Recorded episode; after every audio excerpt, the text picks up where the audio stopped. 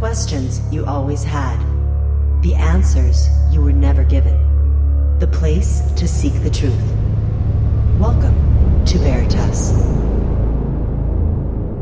One evening in January 1973, 14 year old Dolly Saffron gazed out the window of her home near the Florida Everglades. Without warning, a UFO dropped from the sky and hovered in her backyard. To her shock, Dolly could see thin gray skinned figures with large dark eyes staring back at her. Frightened, she dived under her bed to hide. At that moment, her bedroom filled with a blazing blue light. The next thing she knew, morning had arrived.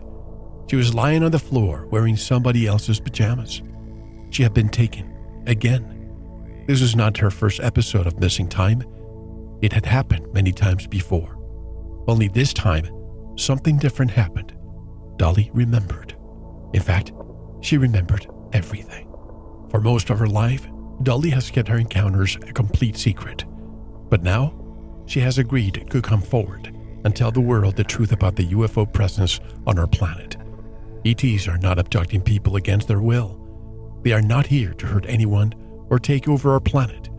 The truth is, they are here to help, to heal, to guide, and enlighten. They are here, Dolly says, to ensure that everyone survives the many challenges facing humanity today. Get ready for Close Encounters of the Ultimate Kind, the Dolly Saffron story. You are listening to Veritas. If this is your first time, welcome home. To listen to tonight's full interview and all of our material, join the Veritas family and click on the subscribe button at veritasradio.com. You can make your purchase with a credit card, PayPal, cash, check, money order, and even cryptocurrency. Don't forget to visit the Veritas store for focused life force energy, rebounders, pure organic sulfur, flash drives with all our Sanitas and Veritas seasons, and other great products. And if you want to get in touch with Mel, Want to be a guest on this radio program, have a guest suggestion, or have feedback? Just click on the contact button of our website at veritasradio.com. And now, here's your host, Mel Hostelrick. Dolly Saffron began her life journey already a generational contactee. Her father, an airborne ranger in the U.S. Army, was also a contactee from an early age. Growing up was challenging for Dolly as occurrences of disappearing from her home psychic phenomena, and unseen friends caused anxiety for her mother. Until the age of 14, Dolly's memories were not fluid. She knew strange things were happening, but could not connect reality to them. It took a huge push to fight for her conscious recall to remain intact. After gaining awareness, her life took on purpose. Nursing began her journey. Then she began serving as a civilian worker in the U.S. Department of the Treasury and also in the Army as a Department of Defense employee. Life changed those trajectories suddenly, and she was happy to become a zookeeper and an animal baby mama for a private zoo and sanctuary in Florida, all while being taught by and working with ET. Dolly's decision to break her silence is now an imperative for her. Her story has also been captured by the author Preston Dennett. The book is titled Symmetry A True UFO Adventure. Dolly Saffron joins us from South Florida. And directly from Blue Ridge, Georgia, I'd like to introduce Dolly Saffron. Hello, Dolly, and welcome to Veritas. How are you? I'm wonderful. Thank you. And I'm happy to be here. My pleasure. Well, Preston Dennett did an outstanding job encapsulating your story. He's a great author, a great researcher who I admire. He's been on this show before. And I decided to call you directly because, you know, sometimes people are no longer with us, and I understand that. But if I can get the testimonial directly from the witness, why not, right? Mm-hmm. Yes, absolutely. There's something you said at the beginning of the book. You said that there's a quote. You say, I am two different people. I live two separate lives. What do you mean by that before we begin? Um, it's uh, basically I'm a human living on this planet with everybody else. I'm living a day to day life. I have karma like everyone, but I also live with ET and I commune with them and communicate with them constantly. And it is uh, totally different uh, living conditions and uh, um, emotional, mental, all of it. It's totally different. I'm two different people. That's what I Because thought you meant. That's really what I thought you meant, but I wanted you say it yourself. Now, I always like to go in chronolog- chronological order because I don't want to leave any stone unturned. Take us back Okay. to that night after midnight in late January 1973 in South Florida while you were outside stargazing with your telescope at the age of 14, not far from where I used to live in Kendall. Oh my goodness. Um, about that? Um, I was out in the backyard. I, I was taking astronomy lessons at the um, uh, the Miami uh, Transit Planetarium, and I was doing homework that night. And it was a school night. I was out late, and my dad, you know, we always left our windows open at night. excuse me, back in those days. And so he said, "Go to bed. It's almost one in the morning." So I packed down my scope and came in the house and went my room, got my jammies on, brushed my teeth. And instead of going right to sleep, because I don't sleep a lot, it's not my nature to do so, I sat on the edge of my bed by the jalousied windows in my room. And as you know, in Florida, they're huge. Um, they can be. And uh, just looking up at the sky, it was a beautiful night. it was a good night to look. Orion was up, my favorite constellation, and I just couldn't help myself uh, prior to that, I had been trying for a long time to decide how I was going to proceed with myself because I was having contact, but it wasn't fluid in my memory. In other words, I had snatches of memories. I knew what was happening to me, and I wanted to prove it to myself. I wanted to stay awake all the time. I was starting to think maybe I'm crazy and I needed help. As I was looking up in the sky that night, I saw hundreds of lights in the sky that were not stars. And I thought, oh my God, what's going on? Uh, they paired up into twos, you know, and some went north, east, west, and south. uh, two of them came down over our area.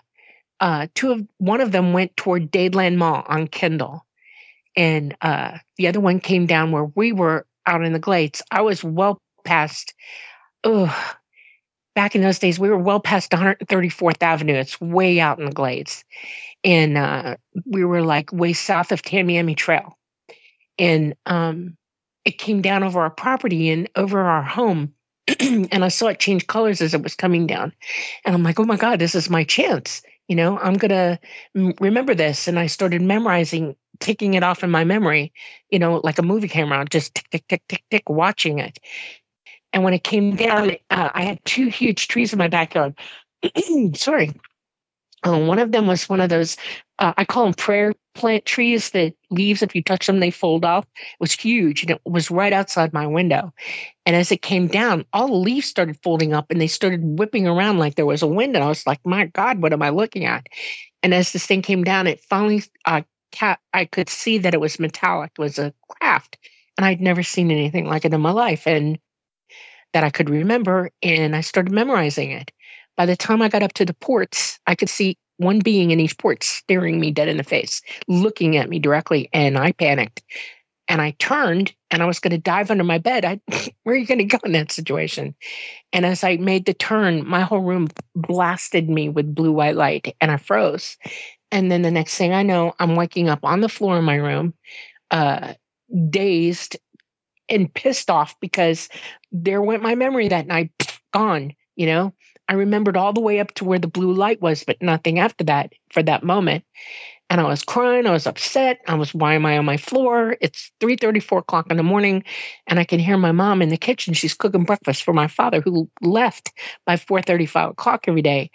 And um, I was like, crap, you know, uh, excuse my French. And so I I started to get up. I was going to change and get ready for school. And then I realized I'm not wearing my pajamas. Something's wrong. I'm wearing somebody else's and they're backwards inside out. And I started to like freak a little bit. And uh, I ran in the bathroom. I took them off. I got in the shower, got dressed, and ran out to the kitchen because now I'm freaking. I need to talk, you know? Um, my mom was cooking. She said, make coffee. I made the coffee. I sat down at the table in the kitchen and I'm like, Mom, did y'all see anything last night? You know, did you hear anything? See lights? When anything? And she turned around and said, What are you talking about? And I said, Well, you know, like UFOs. And she she hated the subject. My whole life has been incident after incident after incident and drove her crazy. Um, and she said, No, stop talking. And I sat there defeated And then I thought, no, I can't stop this conversation. I got to find a way to talk to her.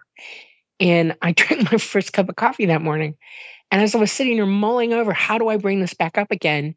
She always played the radio in the morning. You remember Paul Harvey used to be on the radio all the time in Miami. The rest of the story. And, yeah. And uh, the news came on.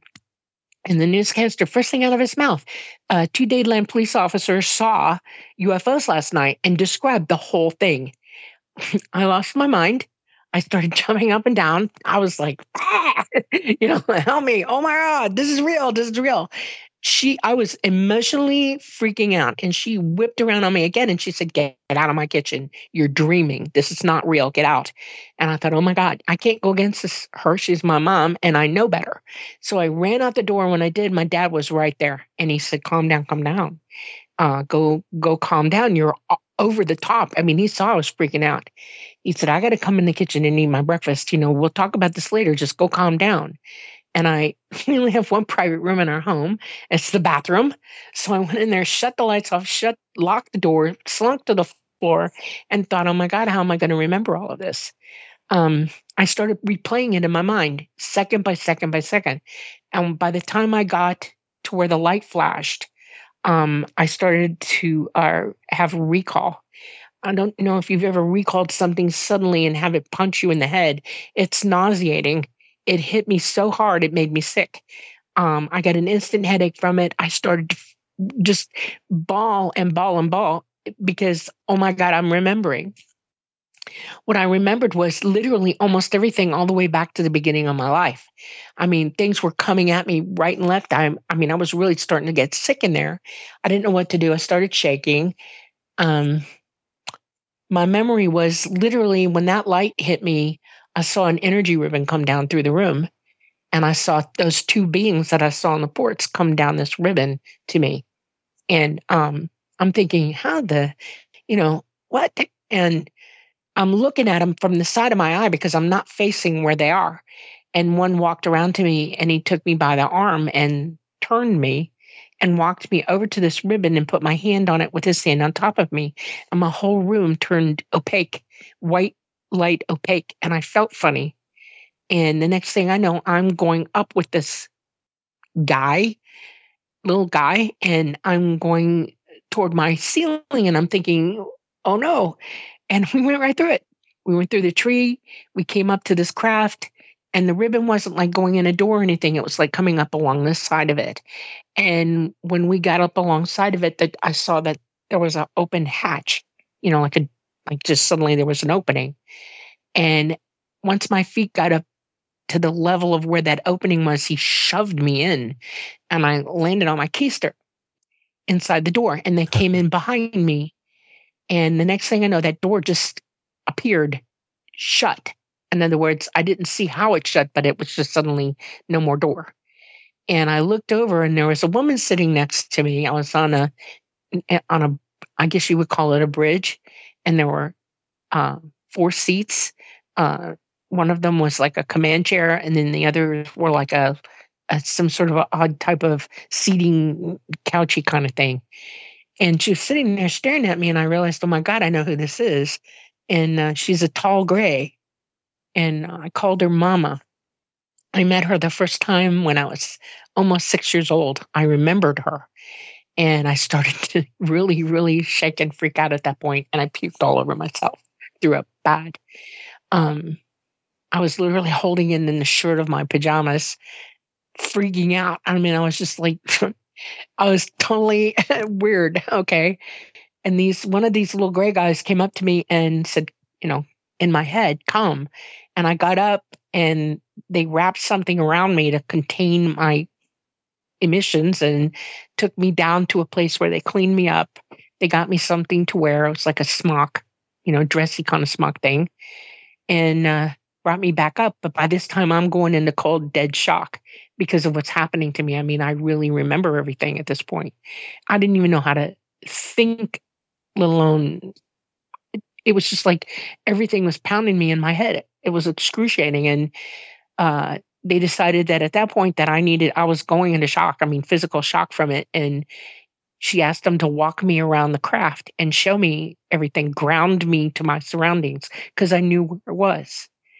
And um, they took me on a tour of the craft. I mean, I saw everything. Uh, they even took me to a room that was my room. I had a bed, like a little alcove. I had a book in there. I had uh, a brush on the table that I thought I lost. it was my fuller brush. I thought I lost it. It was right there. And uh, they gave me something to drink, and that helped calm me down. And then they took me back up to where Mama was on the bridge, and they sat me down. And uh, as soon as I sat there staring at her, I hear this voice in my head say, "Hey, kiddo, how you doing?" And then I realize, oh my God, it's the craft. This is Talata. He is a uh, interdimensional entity that actually indwells the craft and runs it. Okay, um, every every ET craft there is are indwelt by entities. These crafts are built to be biological, so that the entity that indwells it can run it, use it like a body. Is it AI um, or is it a living living being that embodies the craft? It is a living, non corporeal entity from the fifth, about the fifth dimension. Not AI. And there, no, the AI that came down to get me were AI, little teeny gray AI, little teeny guys, biological um, robots. Like, yes, and you can turn them off. They do not stay awake all the time. They uh, they can you can stack them up in a corner when they're off, and they walk around. They're very intelligent. They can learn. They can make decisions about things where they're at. They're that intelligent, but they're not. They have no soul. They're just AI. Um, they they've been they're sort of like their workforce. Space is a very dangerous place. And when they're outside uh, planets that have magnetospheres, they're in deep space, it is as heavy gamma radiation is everywhere and it'll eat you alive if you're in it for too long. And they don't spend a lot of time out there. They send the AI to do the heavy work for them. And uh, so these guys were piloting the small craft that picked me up and took me up to, you know, um, a bigger craft, which I eventually went to that day um, once I grounded and I knew where I was and I knew Talata was talking to me, he they wanted to literally have a long conversation with me about who I was, what I was doing, what I decided to do with my life, and did I want to work and be with them? I was being invited into their society and I was uh, being told that I am sort of, we're all, they are our progenitors okay? They are our parents. We are related to them. Um some of them absolutely directly. And uh the, especially the tall grays and what you would call a tall white we are they are our parents. We are genetically they're human. They, we are just like them.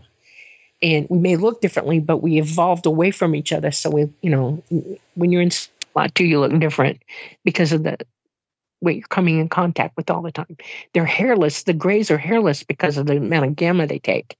Um, and they're also in an environment on the craft that's very electrified and it's like constant electrolysis you just lose your hair and they're gone with it it doesn't exist on their bodies anymore obviously um, dolly there's a hierarchy i believe i mean as you said the biorobots the, the, the short grays they're biorobots without a, a soul but then you have mama right. which is the tall gray the tall gray but you also have the tall yes. whites. Which of the two is higher in the, let's say, food chain? Oh, they're all pretty equal. They're um they're they've these entities, these beings have been around for so long, they've worked together for so long that um everybody's equal to everybody else. They are wide open psychic. They hear everything everybody thinks. They don't have like a government like we would call a government. They have a a cooperative um together there's no king, there's no queen, there's no president, none of that. There's no army, nothing. They are uh, entities that have interests. They cooperate with one another. They do things together, and it's uh, they're just all known to one another. They work together, they play together, and they hang out, and they do what they do. Uh, these are very scientific beings. These are beings who are evolving as we are. They're uh, learning as we are. They're extremely advanced from us. And when I say wide open psychic, I'm not kidding you on a level that um, is really hard to explain to you. It's like they seem like they're magic to us, and they're not. They're just psychic, and they know how to manipulate uh, light. They um, they travel by light. They know how to open what I would describe as a light gate and go hundreds and thousands of light years across the galaxy in half a second. That's how they get here. And um, their technology is so advanced that it, we couldn't even comprehend it. By the So, way, um, I smiled when you mentioned the Miami Space Transit Planetarium in Coconut Grove. I right next to the Vizcaya Museum, the, the this old one. That's right. Yeah. I spent many childhood summers uh, there at the uh, Science Museum. But the part about your pajamas, let's go back to that for a second. Being put backwards, and not only that, they weren't even your pajamas. It reminds me of the story of Betty Hill, who shared a similar story of her abduction, and you both had missing time as well. Yes. I'm not surprised. Uh, I think she met um, Greys who were probably from Zeta Reticuli. There are there are three different races of Greys, you know, like ethnicities of them, and they're from different parts of our galaxy. They're all the same in that um, they're Greys. That's their human their human genotype, uh, but they just come from different areas of the galaxy. Uh, some are from Zeta Reticuli, some are from Orion, and then some are out uh, uh, in uh, near uh, past the Pleiades, way past the Pleiades. Uh, like if you were to look through Orion and then look toward the Pleiades and then go straight out from that, they're way out there. Um, so yeah, there's three ethnicities of them. Where were the ones that you interacted with from, and what would they? What are they doing here? Um, they watch over us. We are planted here by them. We're their children. Uh, we're evolving.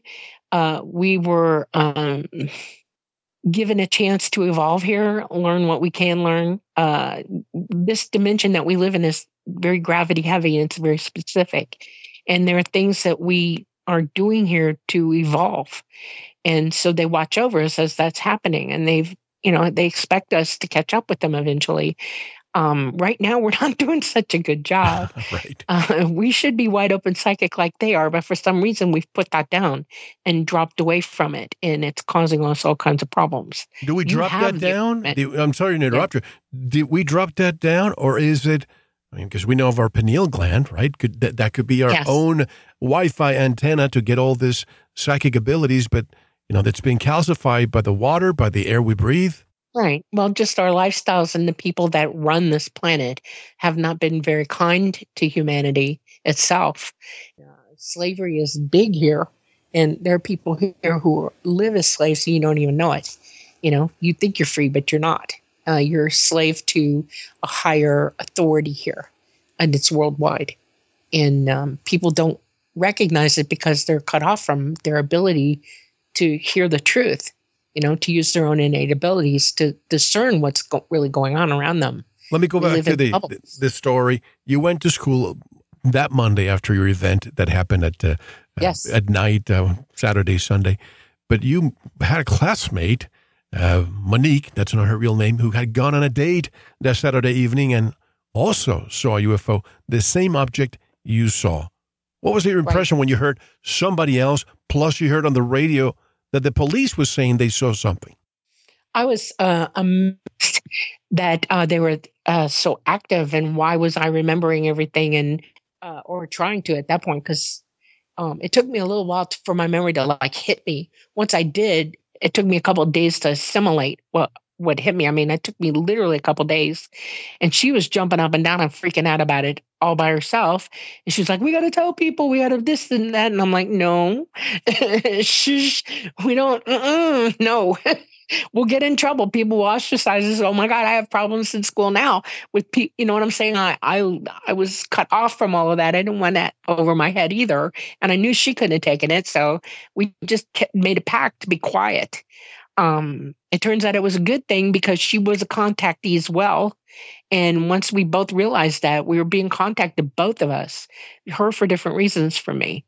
Um, she has a younger sister who she used to tell about it privately all the time. Um, she now, I'm sorry to say, has passed on. She had breast cancer really bad and she didn't survive. Um, but her sister remembers what she told her about us. Um, there are one or two other children out where we lived out in the glades also who I know are contactees as well. So it's like I lived in a hot area, I guess you'd call it. We were, for whatever reasons, um, I think there are more people in the country and around the world that are contactees as well, constant contactees, and are either aware of it or not aware of it. They're just not not everybody's talking, you know. Your father was in, in the military. He was an airborne ranger and Yes. a NASA architect, a sergeant in the United States Army with a long and distinguished career. Did either of your parents have similar experiences? And are these events multi generational? Um, I've come to realize in my case, I can speak for myself. Yes, uh, my father was a contactee. He was contacted about the same age I was, uh, not under exact circumstances, but he his memories are pretty strong about it, and they continued. His contact continued throughout his life. Um, we we once I realized that we were on the same page, he and I sort of just had our own quiet little talks about it. Um, he did. I did get to see him a couple times uh, with ET on board, and uh, which was really kind of cool. And uh, but yeah, he he his work for the government was very specific, and um, I know more about it than I probably would have otherwise because of the contact. And yes, my father was heavily, heavily psychic. My mom was also, but something happened to her when I was before I was born that I think messed with her so bad she just wanted nothing to do with it anymore. I know that there are psychics on my mom's side as well as my father's side, and it is generational. I have an interesting pedigree, and so I know I've been followed, you know, our family for a long time. When you saw your father on the craft, was he uh, be, was he part of the military at the time? No, he got to come up and watch me fly.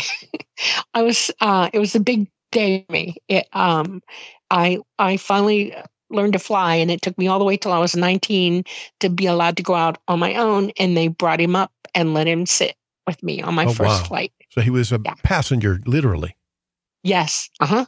He was very proud of me. Let, let- that's going to be later because that, that's a great part. How did you begin to follow, to have full recollection of your experience? Tell me about the teacher that offered to teach you biofeedback and what came out of that. Is that the precursor to you having full recollection? I was, it was part of it. Um, I had a migraine by the time I got to school. And after my friend was talking to me, I was like, oh my God, I think I need to go home. I'm getting sick.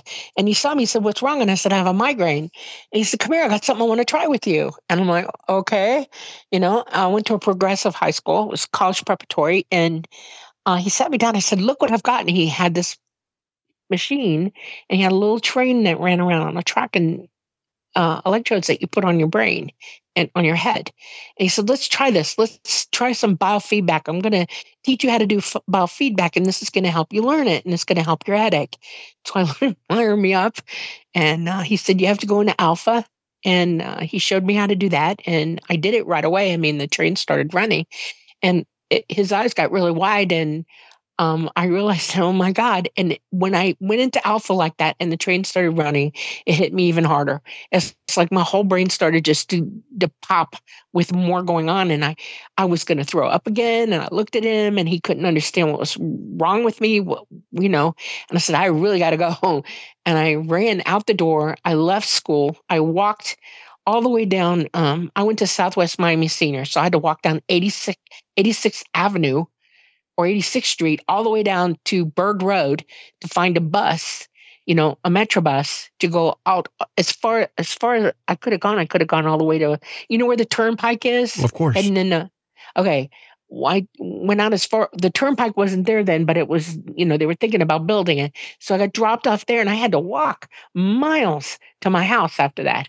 And while I was doing all this, every step I took, more memories started hitting me. And I mean, I literally uh, chomped it all out from the beginning to the end. I mean, I was remembering things that I that just blew me away. I mean, every time I had one, I would either be crying or trying to puke, or I mean, it's just one thing right after the other. By the time I got home, I was a mess. Um, I took aspirin. I I drank water. I went and laid down and slept all the way to the next morning, where my dad got me up and he said, uh, "Come on, we're going to go somewhere." I'm like, okay, where are we going? he says, going to go see a friend of mine. And I'm like, okay. And uh, he got me in the car. It was before dawn.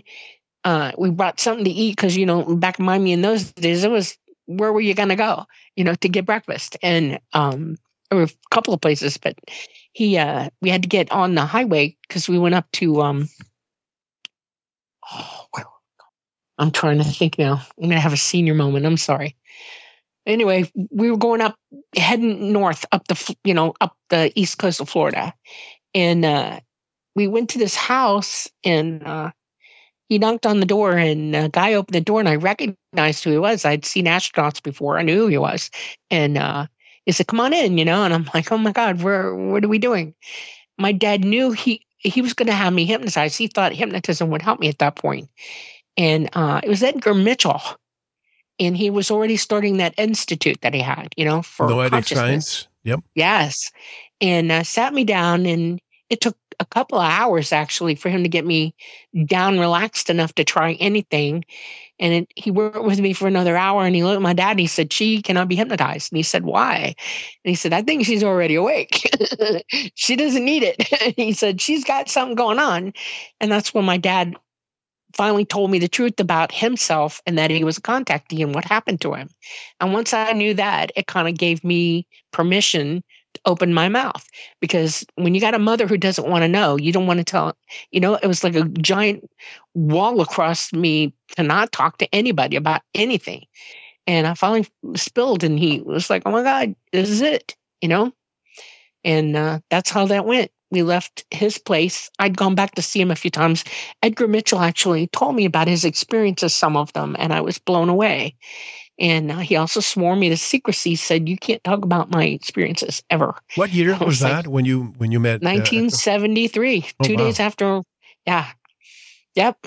And uh, it's amazing. It's amazing. Fort Worth. That's where he was in Fort Worth, and um, uh, like reversing the coming back. We left Fort Worth. Yeah, he was in Fort Worth. It's I guess that's where he lived. And um, did you ever tell him about well, yeah, he, he, he, he died not too long ago.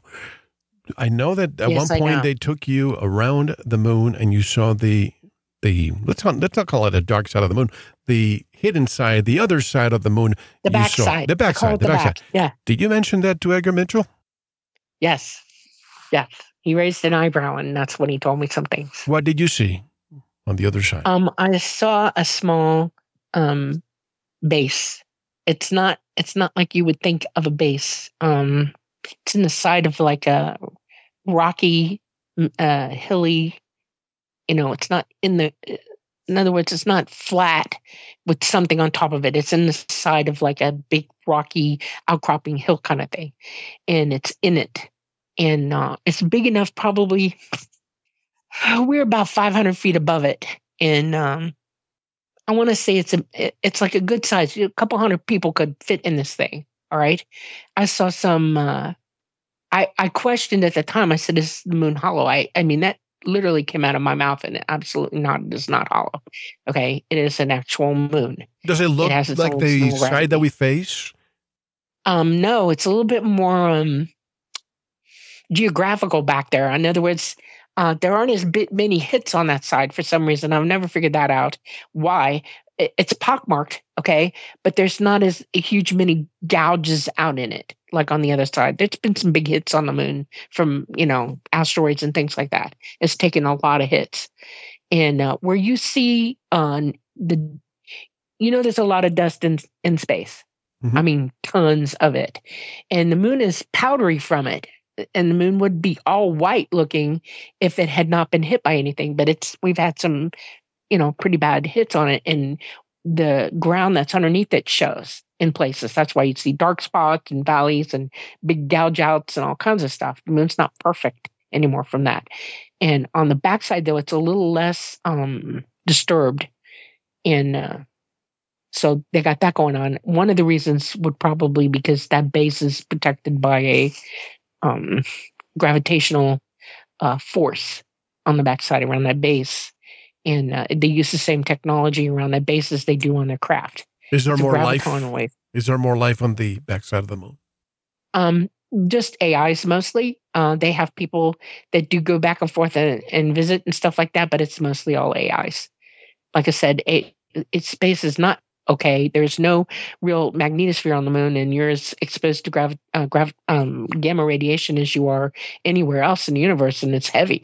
So no you couldn't stay there for very long. Humans can't exist on the moon for very long periods of time. I don't know what why everybody believes well i know why. Y'all aren't really told the truth about a lot of stuff okay Uh, just saying Mars is a dead planet. It has no magnetosphere. It's dead core. It's cold planet. It's outgassing. It was damaged in a horrible, horrible hit from another planet incoming into our system 280 million years ago. And it's in the position it's in now for that reason no life will ever exist on that planet again. None. And anybody who tells you otherwise is a little weird in my book because it's impossible, cannot happen. If you know physics and you know, you know that cannot happen. Is what There's crashed? no way. Is what crashed on Mars what we know now as the asteroid belt? Oh, you mean incoming from the asteroid? No, no. I'm saying Um, what we know now that the remnants. The Kuiper belt. right? The Kuiper belt, the asteroid belt. Yeah. Is that the object that crashed into Mars, and what we see now is No. the the remnants, or no? No, no. Something really big came into our system. It was a very big rogue planet, and it was probably dragging asteroids in with it, you know, because of the gravitation, and it just slammed into Mars, hit it like a cue ball. You know how you, play pool and you hit the white ball Yep. into the big ball? It just popped it straight out. It it it it evacuated the entire outside of that planet in one shot. It killed the core. I mean, it killed it. You know, knocked it completely out. It is a dead planet. Were there When living no beings core- there that Uh, no, they were evacuated. We evacuated be before that, before the event? Yes. Yeah. We, our progen, our family came from there. That's who Mhm. we are. We lived there eons ago. 280 million years ago, we were there and they were lifted out and evacuated. Um, this particular solar system, this particular galaxy, well, all galaxies really have all kinds of events all the time. This is a very heavy gravitational third, you know, dimensional uh, construct that we're in in our universe, and things happen all the time. Nothing's permanent. You know, things happen, and they got them out of there. They knew it was coming. Um, we're here now because they thought it would be a good idea to bring us back into the system and keep us going because Earth seemed to get moved into the sweet spot. It has seasons, you know, and um, we're not tidal locked. We have a moon, and uh, the the air was right, the temperature was right, so they brought everybody back. There's only one real interesting situation with that is we have uh, cycles on this planet and with our sun, and well, with the universe, in fact, and uh, every about every 12,000 years, our planet goes through some interesting things. Every 6,000 years, there's things that happen to us. And we have a sun that's young enough that it's still having micronovas. And they happen about every 12,000 years as well. Uh, science is just now catching up with the fact that all suns can micronova. They can do all kinds of things. Is that what And- cause, causes the, let's call them great resets of the past? Yes, absolutely. You know, and uh, this particular iteration that we're in, this last 12,000 years that we're here, and we were left messages on the ground. I mean, the pyramids, all the pyramids around this planet tell a story that you're not in true understanding of. These are markers for you to figure it out. These are monuments to the fact that this this happened and what are you looking at and the mathematics of it and there are a lot of scientists who do know the truth of it and they just don't talk, which I find kind of weird. But like I said, not everybody here has told the truth about everything. No, look know? at look at the Derinkuyu in Turkey. You have these underground cities that can fit millions of people, and this is thousands of years ago. Did they know something? Did they hide their people Yeah. there, hiding from this? Let's call it a micronova. Uh, well, it's we have one other thing that's happening. Our planet has a wobble because we were hit by debris from Mars being bashed around. It it, it made our core bubble out somewhat, and we developed a wobble because of it. And uh, in the wobble, our planet will roll over every about every six thousand years. It's called the Noah event. And uh, what happens when that rollover happens and we change uh, latitude uh, for a planet and the uh, it's a big deal. There's a lot of wind first when it starts to happen. It'll cut everything down, uh, literally strip the planet. Then water covers the planet, and then it goes into an ice age for a while. It calms down. ET pretty much picks everybody up, by the way. Noah was not in a boat on the water, Noah was in a craft. The story that you were told was by people who had no idea of technology at that time. And it's really hard to explain to people that there's a race of beings who take everything and everyone off this planet when this event's coming and move you out of the way so that when it does happen, and then they bring you back. and uh, that's what happens here about every six, seven thousand years. But where do we go? Obviously, it takes time before things yeah. get back to somewhat normal. Where do we go if they take us somewhere, and how long? There, there are planets all over uh, our galaxy, safe havens for us. Um, some of them are in the Orion cluster, some of them are in the Zeta Reticuli, some of them are. Um, I can't really say. I don't want to give this away. This is something that I, have been told to be very careful what comes out of my mouth to y'all about this. But there are places for you to go, and they take you. There's about four or five different planets. They split everybody up, and they take you different places and give you room and places to go. Uh, some people don't. Um, you're you're one of the messages that I'm bringing to everybody right now that I've decided that it was time and I wanted to stick my neck out because it's a big neck to stick out. Um, it's dangerous for me to be doing this, but I'm doing it. Is that the non truth telling on this planet is so bad and you are so clueless that somebody had to go, wait, you know, listen to what I'm telling you. You need to think about this. One, you need to start using your abilities. You have a pineal gland, as you said, in your brain. You are innately psychic. This is a natural phenomenon for you. You've experienced it your whole life in spurts and pieces, but you haven't really conjoined to it to use it properly. You've been talked out of it. The negativity on this planet is so bad, it's really hard to learn how to use your innate abilities under the circumstances. Like I said, we're all mental slaves here. Um, they want you to wake up. It's time. We're getting close to big things happening, and they want you on board. They want you to use what you've got because you need to be able to hear what they tell you. You need to be able to communicate with them. You can't make somebody psychic. You're either psychic, using it, or you're being shut up like you're a deaf person. They want you to use it, they want you to learn. Um, Russell Targ was this uh, an FBI guy, NSA, CIA, all of that. Remote viewer. And he left. Yes, and he knew this was coming, and he left some beautiful things on the internet for everybody. Uh, one of them is ESP Trainer. Go get it. It's uh, you can put it on your phone, on your computer. It's for uh, uh Android or you know uh, iPhone, desktop, whatever. Put it on on your system and use it. It tracks you. It teaches you. It shows you when you're right, when you're not. Um, it enjoins you to get everybody in your family on board. If you have small children, let your children be psychic. When they start telling you things, do not poo poo it. Tell them, hey, what do you mean? and explain, make it a game with them, they will immediately begin to really develop their abilities. Let them. Okay. Because once you're psychic, wide open psychic, you start hearing the truth. universe is a very chatty place. The universe is a, a universal mind. It's constantly thinking and talking. You can download from it. I mean, Tesla was proof of that. Okay there are lots of people who tell you, I can hear the universe download to me, and it'll give you technical information. It'll teach you anything you want to learn, but you have to use your abilities to hear it.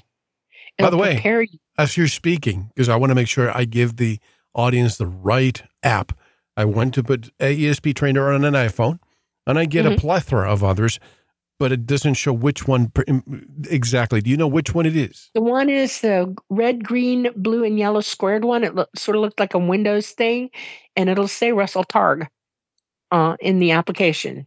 It's Russell Targ ESP Trainer. That's the exact name of it. If you want, I'll I'll uh, send you an email with it. That's fine. That's fine. We'll put a link on on our website too. This is so yeah. fascinating. Let me go back to to your story. Uh, but there's little pieces that I like to dissect. You say the craft looked bigger inside than outside. Did you find out how that was possible? Yes. Um, Telautus, because he's indwelling this craft and it's biological, when we breathe, we can expand our chest. Yes. Uh, we can move our limbs and make things happen with our body. Well, that craft is so uh, well developed and specialized that he can a light it up inside and out like a cuttlefish. He can make it look like anything he wants to. He can expand the areas inside the craft as well as out. He can change some some shape a little bit. He can make himself a little bit more well defined uh, than others. Um, they stick to a basic shape each type of craft there is, though. But yeah, you come in there and you're going to put 50 more people than the craft can hold. He'll expand out to accommodate. And yes, it can look very big. or he can move parts of the craft on the inside for different things that are going on like if they need a surgical area or uh, an area for plants or animals they can he can accommodate it he can change himself on the inside by moving things around to accommodate you by the way i finally found the app but i think what's confusing people is that it shows in the casino category so if you go there it's it's the number five app on casino. So that may dissuade people from downloading, thinking, hmm, what does this have to do yeah. with casinos? I wonder why they put it there. That's amazing. Yeah. Maybe they don't want people to, to download it. Now, no. talk about the small pod with the wide purple light, the decontamination room. Yes. They're, they, um, because water in space is um, a commodity while you're traveling, they have, and they use light technology um, and I'm going to equate it to what we use here because it's similar in a way, is we use certain types of ultraviolet light to kill germs. Okay. Like people can now put ultraviolet lights in the plenums of their air conditioners to kill germs that's blowing through uh, their house. Uh, airplanes use it as well. You can put them in your kitchen. Uh, you can put them just about anywhere you want to destroy germs. Okay. So viruses, things like that. It's very efficient they have a type of light technology that's like a shower and it showers down on you light particles that destroy germs and viruses and organisms. Uh, not anything that you're uh, needing, but it can kill stuff on your skin and in your hair to, you know, decontaminate you from spreading anything to them as well and uh, we all have pretty much the same thing going on, but they're vulnerable somewhat to some of our organisms as we are vulnerable to them. So they use it as well. Everybody's decontaminated on board. Have they conquered disease? Yes, pretty much. Um, and I don't think I've never run across anything that they really can't fix or uh, work with. Um, light techno light is amazing. Um, way they use it, and uh, yeah, they can pretty much handle just about anything we've got going on physically. Mama is a tall gray and she's over 800 years old. Um, I've started looking older than her. I was staring at her one day and I was thinking, you know, I look older than you now. This is not right, you know. And she just laughed at me. She thought it was funny. Um, but it's true. They live a long time because of this. You, once you calm down and were decontaminated, this is a fascinating part you were given a tour of the craft. Can yes. you describe in detail what you saw? Well, um, I can tell you a, a, little bit about their technology. The first thing I saw was um, the room where they. Um, it's it's a power room. It's a very base room in there. It's the bottom of the craft, and it can uh, uh, raise up or lower down depending on what they're using it for. They have huge batteries in there, and they uh, store power in there. They need a lot of electricity to run the emitters that uh, um, process through a gravitational wave uh, guides that move their technology around to hold the craft in a stasis of energy. And uh, so they have those. And when they're not flying uh, full force. In other words, they have another type of uh, technology where they are nu- somewhat nuclear. It is not nuclear like we know it. They burn an element. Um, some of y'all know what it is already. It's element 115. Uh, Bob Lazar tried to explain it to everybody. And when they burn it, it it's very efficient. It's one of the it's a very heavy, heavy element that burns completely through. In other words, they use very small bits of it and it can create huge amounts of gravitational energy. That's what I mean by graviton wave, and uh, it it's uh, efficient as in it burns itself totally out. Um, there's no uh, leftovers from it. There's no waste you know nuclear waste from it. It's a very small chamber. It doesn't take much. So when they're out in space and they're away from us because it's dangerous to be around them when they're using that technology they're the field they create is so electrified and so intense that it can hurt us. So they don't they only fly outside our atmosphere with it. When they come in they're on batteries. So those are the two principal uh, energies that they are using on board this craft, and they're in the lower part of the craft.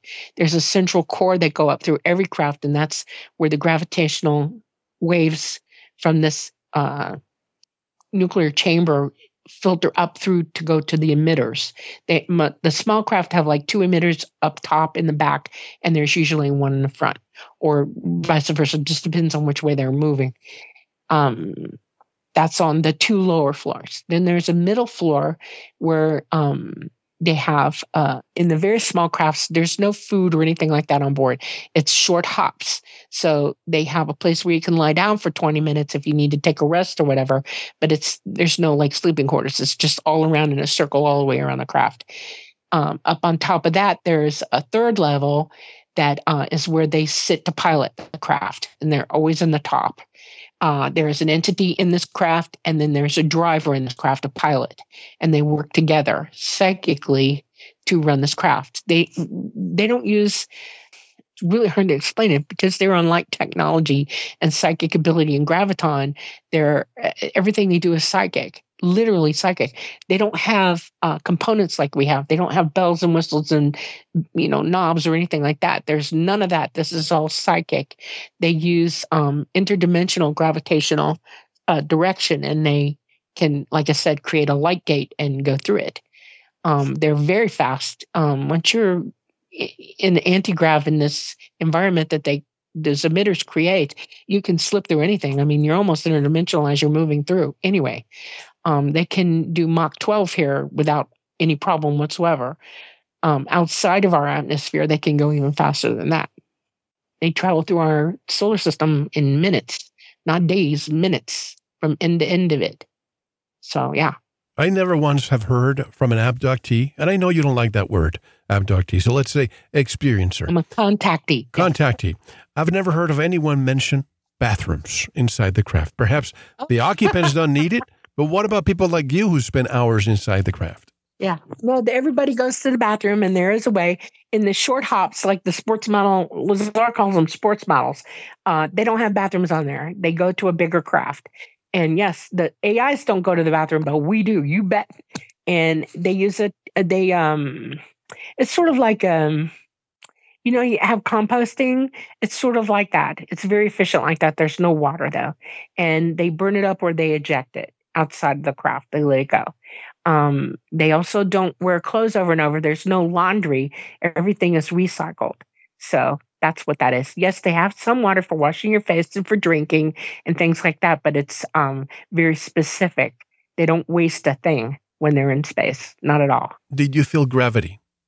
Uh, some. It's uh, not as gravity heavy as it is here. I go through a real change when I go from craft down to the planet because, um, and I have had issues with, uh, because of the amount of time that I spend back and forth. I've developed a couple of weird anomalies in my life because of it physical. I have to get over them. Um, uh, my spinal cord keeps going in, you know, stretching out and then compacting, and I have a couple of discs that went bad on me because of it uh, yes, there's not as heavy a gravity. I think they're at about. Mm, I don't float around, but I could I could jump up and hit the top of the inside if I wanted to. I mean, I could really do that. Um, I think we're at one third to three. You know, one almost half the gravity that you would have. What creates here. the small amount of gravity inside the craft? It's the graviton wave. Um, it it pulls you out of um, but is that a machine that causes that effect inside the craft? It's it's the environment that you're in. A graviton wave surrounds the entire craft. The emitters literally throw this wave guide all around the craft. There are two waves actually. One on the uh, the craft that's enveloped in one wave uh, or one environment and then there's another one outside of that. We don't feel inertia we don't feel force you know any of that. Like a regular pilot if he's going to do mach 1 mach 2 he has to you know it has to bear down and push the blood up into his brain so he doesn't pass out. They don't feel that they don't have that at all. And uh, so it's that's why the gravity is different because you've taken yourself out of uh, th- 3D heavy gravity and you're almost up into the fourth dimension uh, literally you change dimensions and it literally pulls you out of this dimension somewhat and you're not you're not dimensional anymore Here. is there a plasma or an electric field surrounding the craft and this is why you don't you don't feel any g forces right exactly the plasma field is huge it's very hot that's why they glow white when they're in space you see them pulsating and the yep, glow of it. yeah yeah glow, yep. power it some people call it Yes, it is power up. Yeah. No, I'm saying that you see these videos all the time with infrared cameras, and that you know you have a group of people pointing lasers, and I don't know if it's a show of of, of force or or showing themselves, but they power up when they know that they're being watched. Yes, they will. They will. They'll they'll they'll they'll give you a small burst, energy burst, so that you can see them. Are And they you the same? Are these power up craft that we see all the time, and I have so many videos to show. Are they the same? Uh, can I call it um, ETs, the same type, or are they different ones doing the same thing? Um, in my experience, I've seen oh the small okay, so they've got drones, okay, and they're pretty big drones. They uh, one or two AIs can actually fit in them and they do fly them. Um, and then they have uh the what you call the two seaters. I call them two seaters, like Bob Lazar saw, okay. And uh, then there would be Talata size, is about a 150 foot diameter, and he has like little grappling hooks. His he's not completely round. He has he has some interesting push out shape to him. Like if you look at him sideways, he looks like he's a like a dome, and then another dome behind that. He's sort of circular. He gets close, and he has grappling hooks on either side of him, and that's because his type of craft can hold on to other crafts. They fly in tandem together, sometimes for reasons, and then there's some bigger than that. Uh, we're getting into mothership types where they actually do have living quarters, spaces where you can eat, they cook, you have uh, long transport, that kind of thing, and they'll move bigger things on the mother craft. And they also carry uh, the smaller craft on them.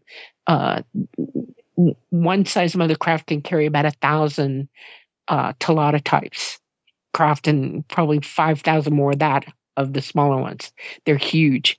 Um, they tend to glow purple in in our atmosphere. If you see, like, if you're ever looking in the night sky and you see this great big purple patch out there and it's huge, like sun size, that's a mothership looking at you. It's up there. You can see it. That the, you, if you see purple in the night sky, like that light purple, that's a mothercraft looking at you. For the record, Yeah. for the record, I think it was 2011 or 2012, the first time I ever saw what I would call like a real UFO.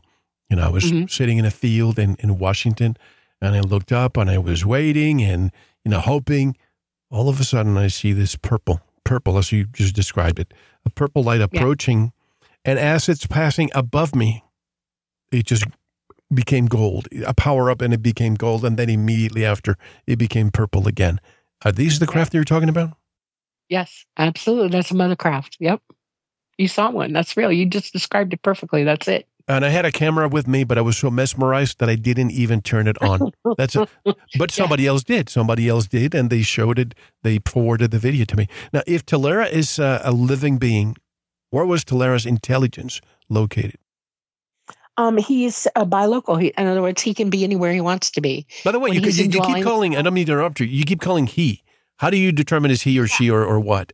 Um, he he he um uh, he is a he has decided that he is male. He is male. He's been male for Okay. eons and eons and eons, and he sees himself as a male. Um, he literally is non-corporeal. He had a body at some point, way, way, way back. But by the way, I'm not arguing. I'm not arguing the pronouns. I just wanted to know how. What, where was the he from? Yeah. Yeah, he's a male entity. I think of him as a male. Um, he is uh he's permanently male. That's he's decided he's permanently male. Before that, he would switch back and forth like we all do. We all reincarnate. We all come back all over the universe. I mean, you can be born here, you can be born halfway across the universe, in this galaxy, wherever. You can be born as anything, you know, biological human type. Um, but there are geno- human genotypes throughout our entire universe. It's the construct of our universe that's how it evolved and what it is.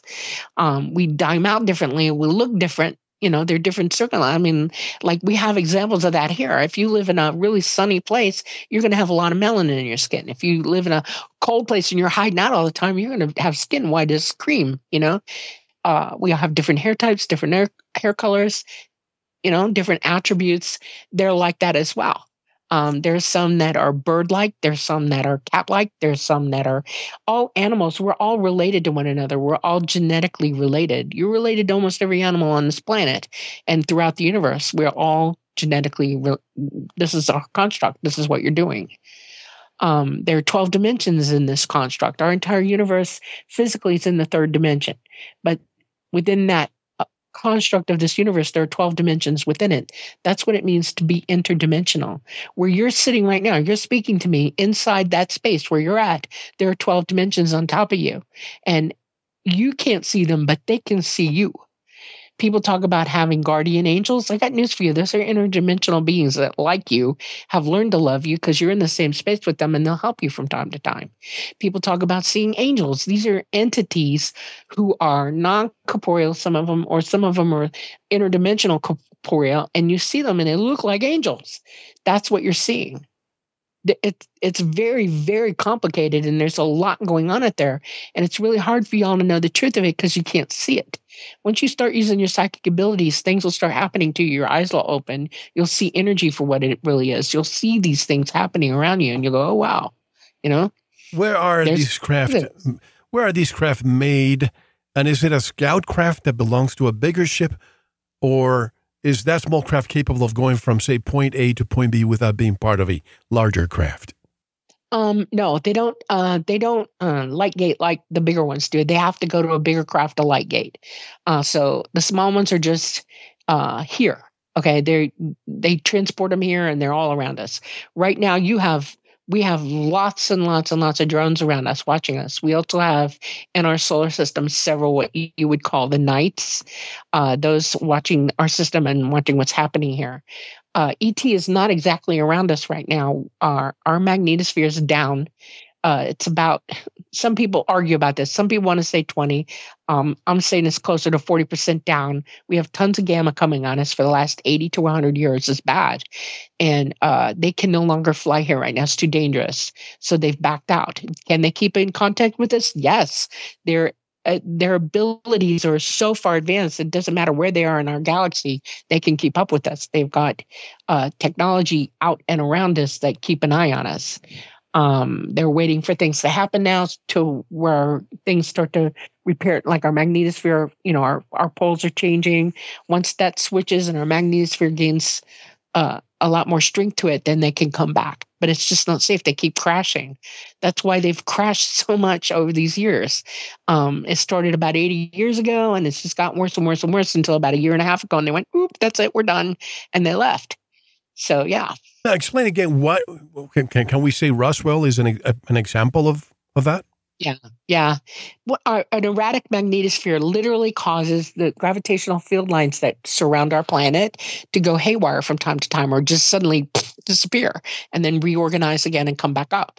They skiff those lines. The technology they use is, is magnetic, okay? And they either repel or attract a magnetic field around mm. this earth to fly here. They use them like uh, surfboards in the ocean. Okay. And it's called skiffing. And they're so erratic here now that you can you can be flying and then suddenly you lose your your you lose your wave so to speak and they'll go straight down a good pilot will avoid it see it coming and avert it but sometimes you get a young pilot or circumstances that's really dire and they'll just go straight to the ground it doesn't matter how uh, gravitational they are, if they lose that guideline, they can go straight down to the ground and crash. It happens, has happened. Is this what happens to birds? They have some magnetite in their, their brains that allows right. them to navigate. But you probably right. have seen recently how you know thousands can fall at the same time from the sky. Is that the same thing that's yeah. happening to these craft? Yes. Yep. Absolutely. That's why whales are beaching, dolphins, why animals are going the wrong way. It's all going haywire on our planet.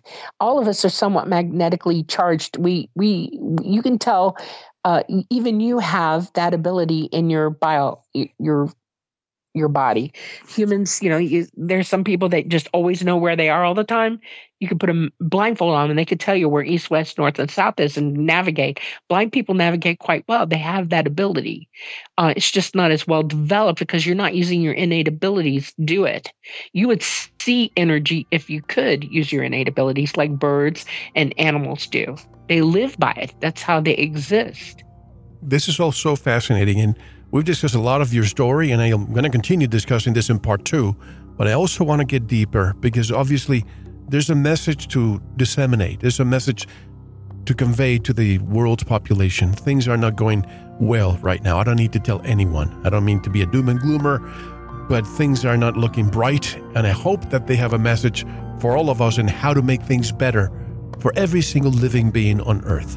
How can people buy the book, your story, written by, encapsulated by Preston Dennett, Symmetry, A True UFO Adventure? It's on Amazon. It is in paperback as well as um, uh, uh, Kindle. Uh, you can get it that way. If you walk into a bookstore, they can order it for you that way, and they'll send it to them. And um, you can also go on. Um, I think, uh, I think people are starting to trade it back and forth on some of the other platforms. Like if you've bought it and you want to trade it for another book, you can go on eBay and find it that way from time to time as well. Excellent. I know you don't have a website yet, but in the future, when you do, let me know what it is so I can link it on this website when people listen to it, uh, you know, days, weeks, months, or years after today.